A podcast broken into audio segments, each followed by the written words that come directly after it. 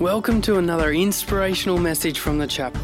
We pray this message encourages and inspires you. If you would like any more information, check out our website, thechapelcollective.com.au. Okay, we're going to dive straight in, um, but first I'd love to pray. Lord, I just thank you for your word. Lord, I pray that you'd make our hearts receptive to it. I pray that we'd take something home from it and you would it would do what you want it to do in our lives in Jesus' name. Amen. Amen. Verse 1, it says, Now in the church at Antioch, there were prophets and teachers. Barnabas, so Barnabas is the encourager. I love Barnabas. Everywhere that someone needs encouraging, you find Barnabas pop up. Where people are saying, Paul, we're not sure if you're the real deal. You see Barnabas there taking um, Paul along and encouraging people to accept him and receive him. Simon called Niger, I'm hoping that's how you pronounce that, like Nigeria, Simeon rather, sorry. Now, um, Simeon is an African man, and many believe that Simeon from Cyrene, which was an African country um, here, he was actually the one who carried Jesus' cross. And so it's so cool to see these characters popping back up and, um, and actually starting the early church. Lucius of Cyrene, so a fellow countryman of Simeon perhaps, Manaen, who had been brought up with Herod the Tetrarch. So, Herod the Tetrarch is the one who beheaded John the Baptist, and um, Manaen has, is now kicking off the early church. Uh, so, that's, um, that's a better choice. And Saul. Saul being Paul. So you'll hear Saul and Paul interchangeably. Usually, when he's talking to um, Hebrews, he's called Saul. When he's called, talking to Greeks, he's called Paul because he has two names one Greek name, one Hebrew name. While they were worshiping the Lord and fasting, anyone get a muffin this morning? You're not fasting. Um, the Holy Spirit said, Set apart for me Barnabas and Saul for the work to which I have called them. So after they had fasted and prayed, they placed their hands on them and sent them off. This is really interesting. They're in a place where they're fasting, and we don't actually know if they were fasting for this or they're just fasting in worship in general. But because they're in this atmosphere, in this place where they're dedicating time to the Lord, the Holy Spirit has opportunity to speak into them. This is something that fasting does. Fasting is less of your flesh and more of the Holy Spirit. That's why we fast every year in February or end of January, start of Feb. You know, often I'm not fasting for anything because I my dream is to have a dream. I don't have all these grand plans and things that I'm fasting for, but I just set aside that time every year and I see it like digging a deep well because I don't know what's coming that year. And I know that I'm better positioned for whatever is to come than what I was if I hadn't have set aside that time for prayer and fasting. There are things that I think, oh man, like how would I be coping with this if I hadn't have dug that deep well at the start of the year? So I encourage you in that because that's coming up uh, very soon. But first we feast because it's Christmas. Okay. Um, so I, I'm just interested because they set apart. So Barnabas and Saul necessarily had to say no to some things in order to accomplish what God had for them. And I wonder how the people who were close to Barnabas and Saul, particularly Barnabas, who was the encourager, maybe Saul, who was like intense and driven, they were like, oh, God bless Paul. But Barnabas, they would have loved to have him around. And they've, they've said, we just release you, Barnabas. We release you, Saul, to the work that God has set you apart to do. And I praise God because this is a church that releases people for what they're called to do. You know, I think back to um, the early books of Acts where Dazza preached about Acts 6, where the apostles gave their time now and set aside themselves for the prayer and the word. Prayer and the word. Now, if they're modern day pastors, it's like, gee, they're lazy so and so's. Why aren't they doing some of the work? Why aren't they feeding the widows? They get paid by the church. They, but the church understood, no, that that was their job and that there were people that were able to achieve this over here. So I, I praise God that we've got a church with that kind of attitude. Now, I don't believe necessarily that they heard an audible voice of the Holy Spirit here, but I feel like it's a, an atmosphere where they were receiving and the voice of God would have resonated in their hearts. That someone maybe had the idea and it resonated and they were united. So not only did they place their hands on them to pray for them, but they were ascending church. But the real um, credit goes in verse 4 the two of them, sent on their way by the Holy Spirit, went down to Seleucia and sailed from there to Cyprus. When they had arrived at Salamis, They proclaimed the word of God in the Jewish synagogues. That's what they did. They went to the synagogues first, to where people were already open, and they found what kind of reception they got there, and then they'd move out from there. John was with them as their helper, and we heard Jason talk last week about this being John Mark, uh, who wrote the Gospel of Mark. Verse 6. I just have to give a shout out to Annie Hook, who um, is here this morning after doing uh, all the musicals um, and very late night. Kate Bonnell over there as well. Well done. Georgia Moore over there as well. All working really hard. Teenagers back in the house of God this morning. Can we say that you're amazing? Good job, guys. Anyone that I missed? You're also great. Verse 6 They traveled through the whole island until they came to Paphos. Now, Paphos was where there was worship of the goddess Venus. And this worship was hectic, okay? She was the god of sexuality, so you can probably imagine what kind of worship went on there. And you know what? People would potentially, you know, um, of the world would, would maybe say that that would be great worship to get involved in. But let's never forget that the devil comes to steal, kill, and destroy. And whatever is good for a moment uh, always ultimately ends up for our harm. I see it a bit like KFC, where you love it at the time, but afterwards you just feel dirty and hate yourself. Um, and so there they met a Jewish sorcerer and false prophet named Bar Jesus. Now, Bar Jesus means son of Jesus. So he's talking himself up, he's elevating himself to this level. And says, who was an attendant of the proconsul Sergius Paulus. Now, if you watched the midweek study uh, last week, you would know that I got all those names wrong please have grace. But Pastor Mike gave a great teaching on spiritual warfare. And he talked about praying for those in authority. Now, I've always done that because that's what the Bible says to do pray for those in authority.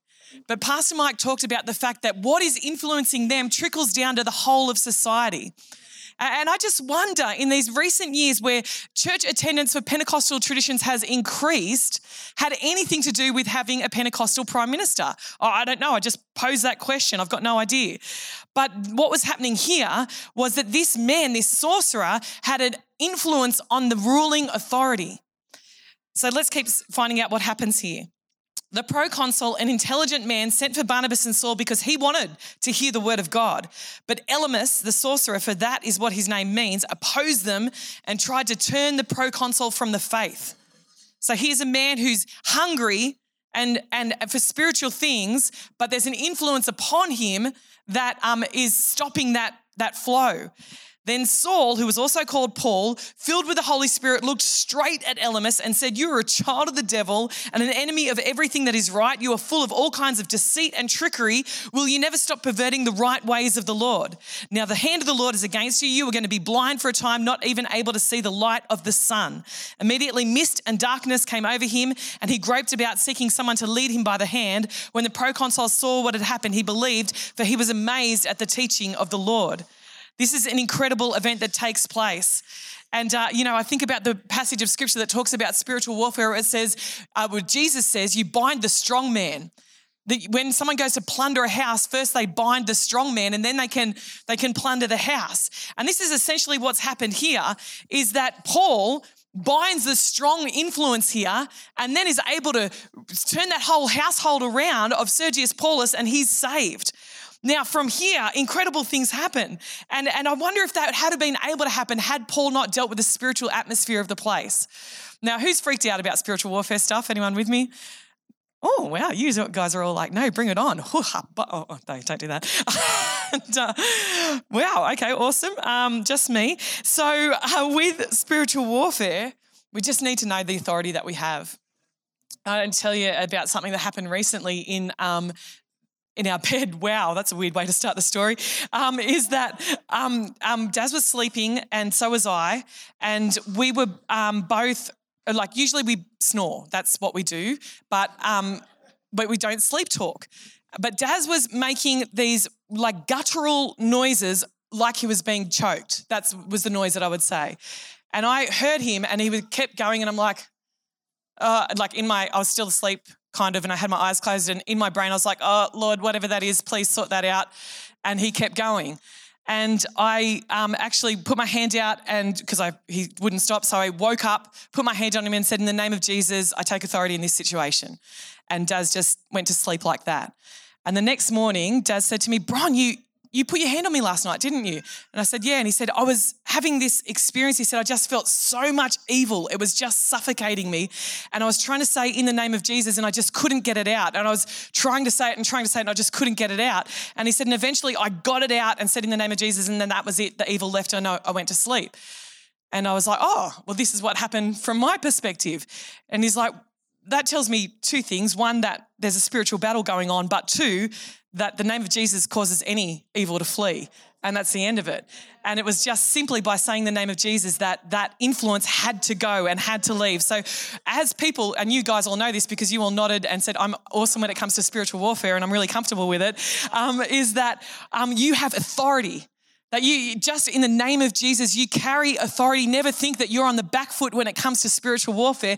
If you have Jesus, if you follow Jesus, if you've done what Dave said and invited Jesus into your life, bang, you now have the spiritual authority to deal with anything that comes against you. And simply, I would say, my mum used to tell me this all the time just say, in the name of Jesus. That's all you need to say. And you have the authority in that place wherever you are.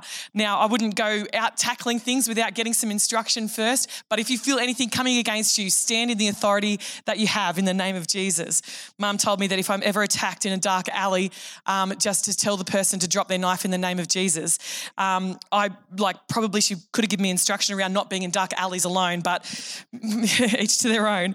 From Paphos, Paul and his companions, verse 13, sailed to Perga in Pamphylia, where John left them to return to Jerusalem. Now, John, uh, Mark, John Mark, he gets a bit of a bad rap by some commentators here.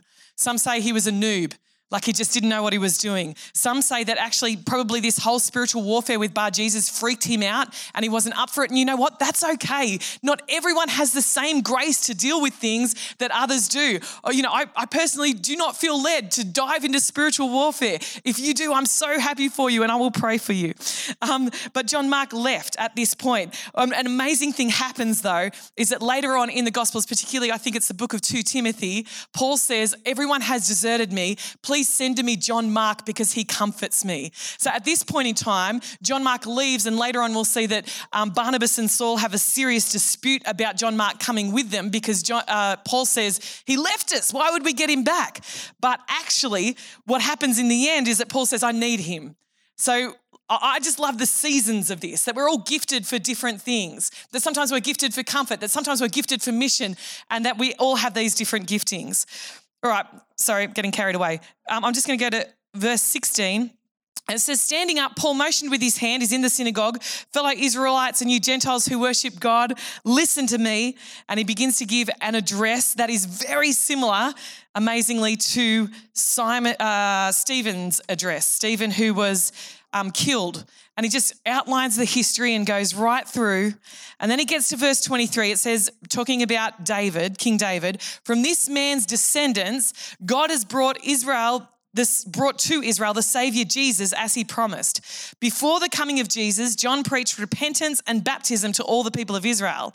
As John was completing his work, he said, Who do you suppose I am? I am not the one you are looking for, but there is one coming after me whose sandals I am not worthy to untie. Now, you might have heard recently in the news about internship abuse. Where's Alex Sproats? It doesn't exist in this church, but whereby um, interns were just kind of taken advantage of. And, and, you know, it happens in interns. Bella just got an internship, and that was one thing I was worried about is that, you know, that they might put too much work on her and uh, in these internships. And so what happened in, in Jewish um, society was that rabbis had these disciples but they began to put too heavy a load on them. They began to ask them to do all sorts of things mow their lawns, wash their cars, things that were nothing to do with the instruction of a rabbi. And so what they said was okay, you can ask a disciple to do anything, but he can't untie your shoes. Um, he can't undo the straps of your sandal. That is beneath them. That's not okay. That is a task that is beneath them. And John says, as it relates to Jesus, that is a task that is above me because it's too, he is too great for me to even do such a menial task for him. And so um, he said, I'm not worthy. And then Paul goes on, fellow children of Abraham and you God fearing Gentiles, it is to us that this message of salvation has been sent. The people of Jerusalem and their rulers did not recognize Jesus, yet in condemning him, they fulfilled the words of the prophets that are read every Sabbath. Though they found no proper ground for a death sentence, they asked Pilate to have him executed. When they had carried out all that was written about him, they took him down from the cross and placed him in a tomb.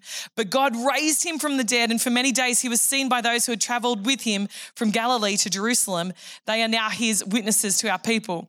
You may have heard it said that there's more historical evidence for the resurrection than for the existence of Napoleon. There's actually more um, historical evidence. That's incredible. We tell you the good news. What God promised our ancestors, He has fulfilled for us, their children, by raising up Jesus. Then He quotes some Old Testament scriptures. And for the sake of time, I'm not going to go into it today. But it says, through him in verse 39, everyone who believes is set free from every sin. Thank you, Lord. Let me say that again. Through him, everyone who believes is set free from every sin. Like John said, behold the Lamb of God who takes away the sin of the world, the whole world. You were worried about your sin? No, the whole world's sin has been dealt with as we acknowledge him. And it says, a justification you were not able to un- obtain under the law of Moses. Take care that what the prophets have said does not happen to you. And then he continues on. I'm going to stop there. Um, yeah, I'm going to stop there. Gee, I just want to keep going, but I'm not going to. So, reflection time. What we do now is we uh, talk about something that occurred to us from the passage, maybe something you haven't heard before or something that you're reminded of, and then also maybe a question that this passage has risen uh, for you, and then a takeaway that you would take and apply. If you want to pull some tables together, I notice that there's three at some, two at others, one at others. Feel free to pull the tables together, and um, we've got about five minutes and then Luke's going to take us forward. Uh, maybe a question for you, or maybe you would like to talk about an experience of spiritual warfare and see how much you can freak everyone out at the table. Go.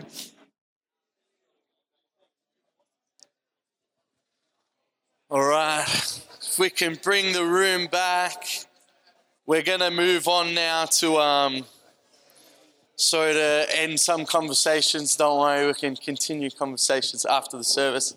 Um, we're going to move into to going forward. So if you if you're new or, or unsure of how um, this service is structured, we had going deeper, delving into the Word, and now we look at going forward and practically applying parts of the passage um, to our Mondays, to Fridays, or Saturdays, and Sundays, all of them.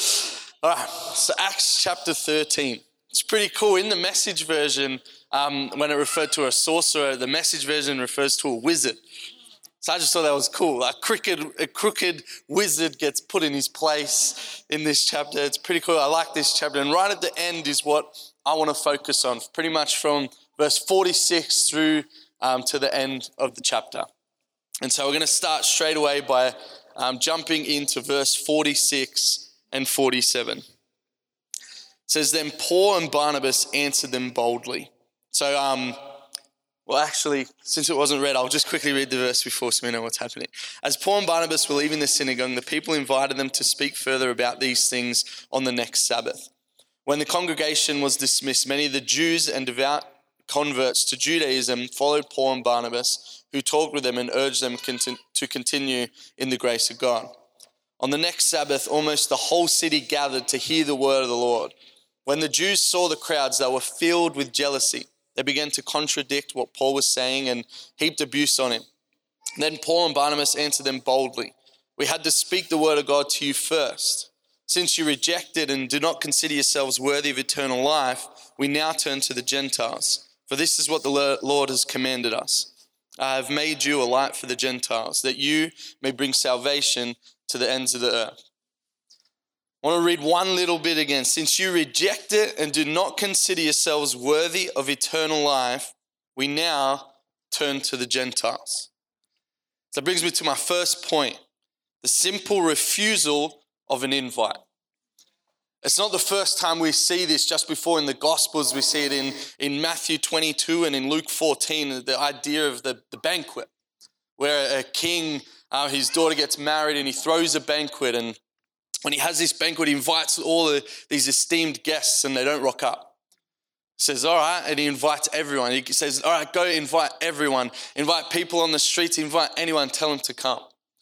And when they come, those that respect and honor it and come, he's like, No, no one else is going to eat from my banquet. And it's a reference to the kingdom of God. And we see it here happening. We see that so much of, of life with God is missed just simply from the refusal of an invite. And right here, there is a, a, reference in this to uh, in this message about uh, that scripture about salvation and eternity. But we know that Christianity is a daily decision. It's a, a decision that we make um, every day. We constantly have to accept the invite to do life with God. Sarah, my wife, she um she she wrote a letter. There was this young girl, and she was at a bit of a crossroads, and my wife just felt prompted she felt like God was speaking to her to, to write a letter to this girl, and she, she wrote out this whole letter. And she had this letter to give to the girl, and out of fear or, or, or, or just a fear of awkwardness, she didn't give this young girl the letter. And about a year later, we've seen over the next year this young girl make decision after decision that ended up, she, she ended up being young, single, single, pregnant, and out of church. And Sarah, uh, we were able to be a part of her life. We heard she was struggling. We had two cars at the time and heard she needed one and gave her a car. And we were able to still be a part of her journey coming back to church and, and was awesome. But still to this day, Sarah always regrets not giving her the letter when she was at that crossroads. There's a cost to, to re, the, a simple refusal of an invite. So I wanted to ask that question What cost are you potentially paying? What invite are you refusing? What's the Holy Spirit stirring and prompting in you that's just waiting for an acceptance of that invitation? Because I know some of the best decisions I've made in my life were just simple yeses to an invite that God gave me to be a part of. And I think of coming here to Tamworth, God's country. Um, um, my wife and I, we both felt a prompting to, to come and move to Tamworth. We, we, we felt like there was a prompting to move. We weren't sure where. My wife had never been to Tamworth. And, and, and Daz, my uncle and auntie, Daz and Bron rang and said, hey, why don't you come here to Tamworth if you're looking at moving? And we felt just a peace about it, felt a prompting, came here, visited. Sarah had never been here. She walked in, she's like, yeah, this is, this is, I feel at peace with this. We said yes. We've come and what we've been able to witness and be at the front row of over these past three and a half years, we've seen a youth ministry triple. We've seen connect groups be established midweek because of the sacrifice of the incredible Moores. Um, and, and, our Friday night programs, we've seen our, our leadership team grow. We've seen dozens and dozens and dozens of salvations. We've had baptisms up at the pools. It's been incredible. Sarah and I have been able to sit and be a part of and, and witness what God has done just from simply saying a yes to an invitation. We're going to look at uh, uh, a, a, the next couple of verses from 48 to 50. When the Gentiles heard this, they were glad and honored, and honored the word of the Lord. And all who were appointed for eternal life believed. The word of the Lord spread through the whole region. But the Jewish leaders incited the God fearing women of high standing and the leading men of the city they stirred up persecution against Paul and Barnabas and expelled them from their region. Point number two that I get from this is expect a battle. The whole book of Acts, or the whole Bible, you, we, we come across opposition. We come across, uh, uh, uh, uh a, a, yeah, a, a force that's against the work of God. And one of the most commonly used phrases in the Bible is altera, be not afraid. So there's clearly something to be afraid of if the most commonly used phrase in the Bible is be not afraid. I want to read 2 Timothy 1 verse 7. God did not give us a spirit of fear, but of power, love, and self control. See, expecting the battle isn't pessimistic or negative, but you can't prepare for what you don't expect. And so that's why the Bible says to prepare to pray about everything. It's an indispensable weapon. Pray to meditate in the word that God is with you, reaffirms and affirms that God is with you over and over. We need to expect the battle so when it comes, we don't just go through it, but we take ground through the battle. That's why it's good to expect it and be able to prepare. I love this song, Jesus for my family. I speak the holy name Jesus. When I sing that song, man, I'm ready for anything. Anything could come. Jesus over my family. I don't care what comes. I don't care what comes at my kids, my wife, me. I know Jesus for my family. Love that song. I'm just going to read some scriptures to encourage us all. For those who might need courage, Joshua 1, verse 9 Be strong and courageous. Do not be afraid or dismayed, for the Lord your God is with you wherever you go. For those who might feel weak or not enough, 2 Corinthians 12, verse 9 to 10, my grace is sufficient. God is enough. His power is made perfect in our weakness. And one for everyone, Psalms 118, verse 6, whom shall I fear? The Lord is with me. What can man do unto me? We've got to expect the battle to be prepared for it. Now, I want to just take a moment to honor our senior pastors. Because I know our senior pastors are, are in a battle at the moment. And being family, I get to, to be at the forefront and witness some of behind closed doors. And the response from our senior pastors from the battle that they're going through is incredible. They've talked about how it's going to make them more graceful towards people. How they can understand that uh, people in our church thinking about us here and going, oh, we can we can serve these guys better with this experience. We can understand people are going through stuff more accurately. That's the response from our senior pastors. It's incredible. They're, they're ready with, with faith filled optimism, ready to take on this journey. It's incredible. And you know why? Because they expect a battle. They're prepared for it. They know that when things come, they've already they've prepared themselves. They've prayed up a storm. They've meditated in the Word, and they're ready. And they know God's with them. God's gone before them. And so let's get beside them and um, let's expect a battle in our own lives, and let's be praying for our senior pastors as well in their battle. Let's be prepared to fight the good fight. Then the last little bit we're going to look at is the last two verses, verse 51 and 52. Says, So they took, they shook the dust off their feet. So that was like a, I had to look that one up. It was like a, a bit of a, um, like the three finger thing in Hunger Games. It's like that, that's what it is. Like shake your feet. It's like yeah, it's like a protest against authority, sort of. So they're like yeah, do Hunger Games, and then it says, um, and the disciples were filled with joy and the Holy Spirit. They're filled with joy and the Holy Spirit after being persecuted and exiled. So they're persecuted and exiled, and they're filled with joy and the Holy Spirit. Which brings me to point number three. Even a loss is a win with God. Even a loss is a win with God. See, in verse 2 and 5, Pastor Bronny was talking about how they were sent by the Holy Spirit. The Holy Spirit sent them. So they were sent by God. And that's the thing when you're with God, when God's with you, even a loss is a win because they can trust that God's got it all under control. See, sometimes, um, sometimes our role, Pastor Bernie said it too, we play different parts. Sometimes we seed, sometimes we're watering, sometimes we get to witness and experience growth. I think of youth ministry and, and the, the, the season Sarah and I have walked into is all set from the season before was Josiah Stace. Josiah Stace spent a season seeding the word of God and who Jesus is into our youth. And then when Sarah and I came along, we, we, have drawn our youth to experience God. But the, when they've had encounters and experienced God and the Holy Spirit, they know the God that they're experiencing from the seeds that were sown by Josiah Stace. So when a door is clearly closed, get excited about the door that's going to be open.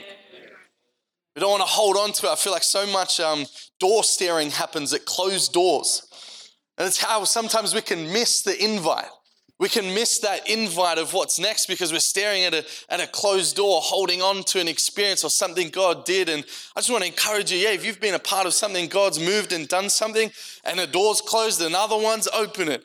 Leave with joy. If you're exiled and persecuted, let's look for the next door God's going to open and trust that He's got it. He's doing something incredible.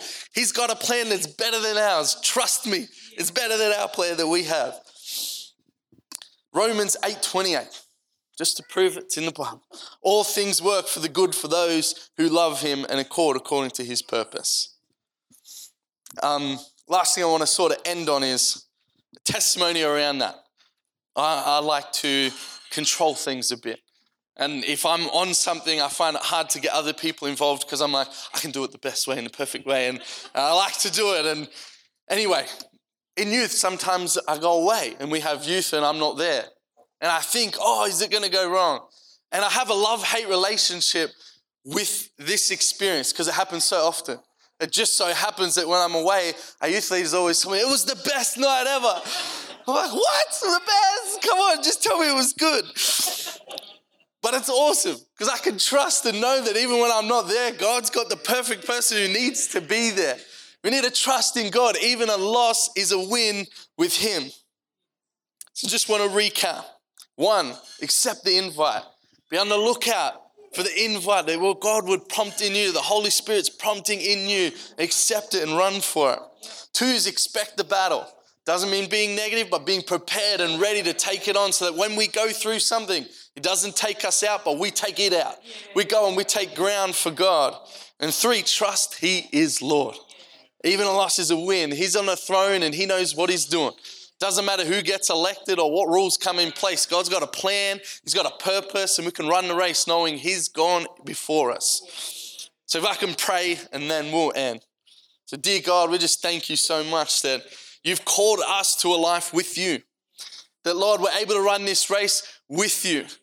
Lord God, we just pray for opportunity. We just pray and, we invite your Holy Spirit into all our lives, all of us that are Christians, to, to prompt us, guide us, and lead us into what you would have us do.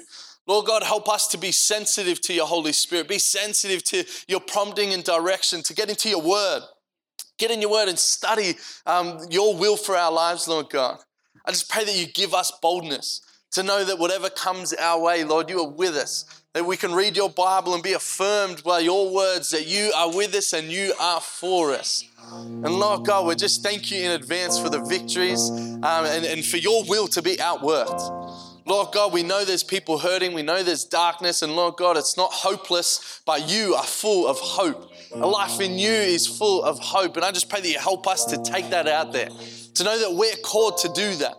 As we come here and we're filled with hope, Lord, we then meant to take that out and be hope and shine hope and be a light, Lord God, the same way the disciples did here. We thank you so much that you've called us to be a part of it. We are honored we are honored. We are those Gentiles, Lord God. We're not Jews, we're Gentiles, and we're just honored to be a part of it.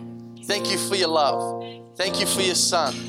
In Jesus' mighty name, amen. Hey again, thanks so much for joining us on this podcast. Whether you are new and exploring your faith or a follower of Jesus, there's a next step for you. There is always room to grow, more to be done, destiny to be pursued, and people to be reached. So, what's your next step? To find out, head over to thechapelcollective.com.au. And thanks again for listening.